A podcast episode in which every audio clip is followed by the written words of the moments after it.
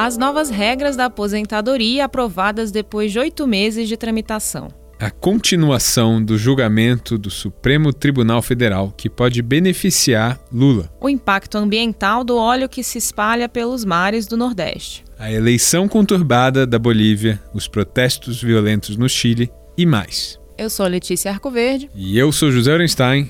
E este é o Durma Com Essa, o podcast de notícias do Nexo.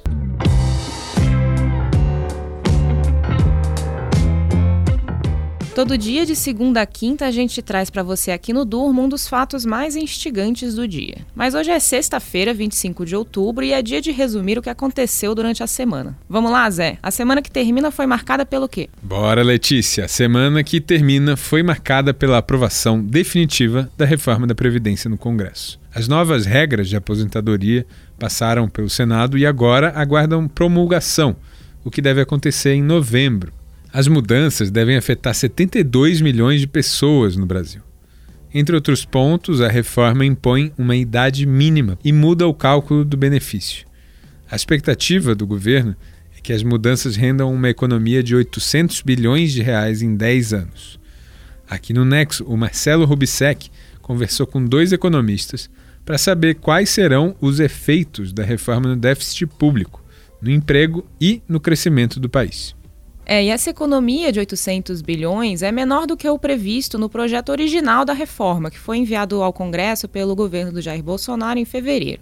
A redução aconteceu porque os parlamentares fizeram mudanças no texto ao longo dos oito meses de tramitação. O Nexo tem um gráfico que mostra todo o caminho que a reforma fez até agora. E vale lembrar que o texto que foi aprovado não inclui militares e nem servidores municipais e estaduais.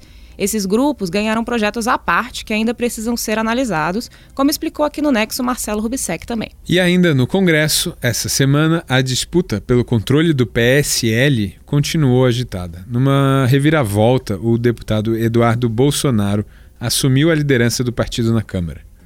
Com isso, ele desistiu da indicação para a embaixada brasileira em Washington, nos Estados Unidos. Aqui no Nexo, a Jéssica Brandino mostrou como foi a ascensão e a queda da ideia de nomear o filho do presidente para o nosso posto diplomático mais importante. E o meio jurídico essa semana também teve uma decisão importante aí que está tomando forma. O Supremo Tribunal Federal deu sequência ao julgamento das ações que questionam a prisão após a condenação em segunda instância judicial. Um dos votos mais esperados essa semana era o da ministra Rosa Weber, que se posicionou contra a prisão nessa fase do processo. Agora, com base nos posicionamentos dos ministros no passado, a tendência é que o julgamento seja decidido pelo presidente do Supremo, Dias Toffoli. Historicamente, ele também foi contra a prisão em segunda instância. Essa decisão pode beneficiar quase 5 mil presos, entre eles o ex-presidente Lula.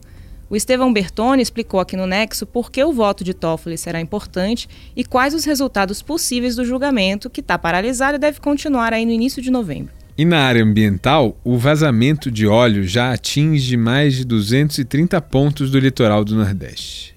Entre esses pontos tem manguezais, recifes de corais e estuários. O André Cabete Fábio mostrou qual é o impacto do óleo em cada um desses diferentes ecossistemas. E fora do Brasil, a semana foi marcada pela reeleição conturbada do presidente da Bolívia, Evo Morales. O Tribunal Eleitoral do país anunciou a vitória de Evo para o seu quarto mandato, mas a oposição está contestando aí os resultados. As ruas da Bolívia tiveram protestos, algo que também vem acontecendo no Chile. O governo chileno declarou estado de emergência e pelo menos 19 pessoas morreram no país. Entre as reclamações dos manifestantes está o alto custo de vida. O presidente do Chile, Sebastián Pinheira, anunciou um pacote de medidas sociais e econômicas para tentar conter os protestos, mas a mobilização continua. Pois é, Letícia, assim como também continua a mobilização nas ruas do Líbano, lá no Oriente Médio. Se você ouviu o Durma com essa desta quinta-feira, ontem, você sabe que eles estão na rua também por questões econômicas. O que chama atenção nos protestos agora, lá em cidades como Beirute e Trípoli, é que os manifestantes são de várias religiões, superando as tradicionais divisões sectárias do Líbano. Esse foi o Stratos da semana. Lembrando que você pode ler sobre tudo que a gente falou no site do Nexo. Os links para os conteúdos que a gente citou estão na descrição do episódio de hoje. Na segunda-feira a gente volta com mais Durma com essa. Com o roteiro de Letícia Arcoverde, produção de José Orenstein e edição de Maurício Abade, termina aqui o Durma com essa. Até semana que vem.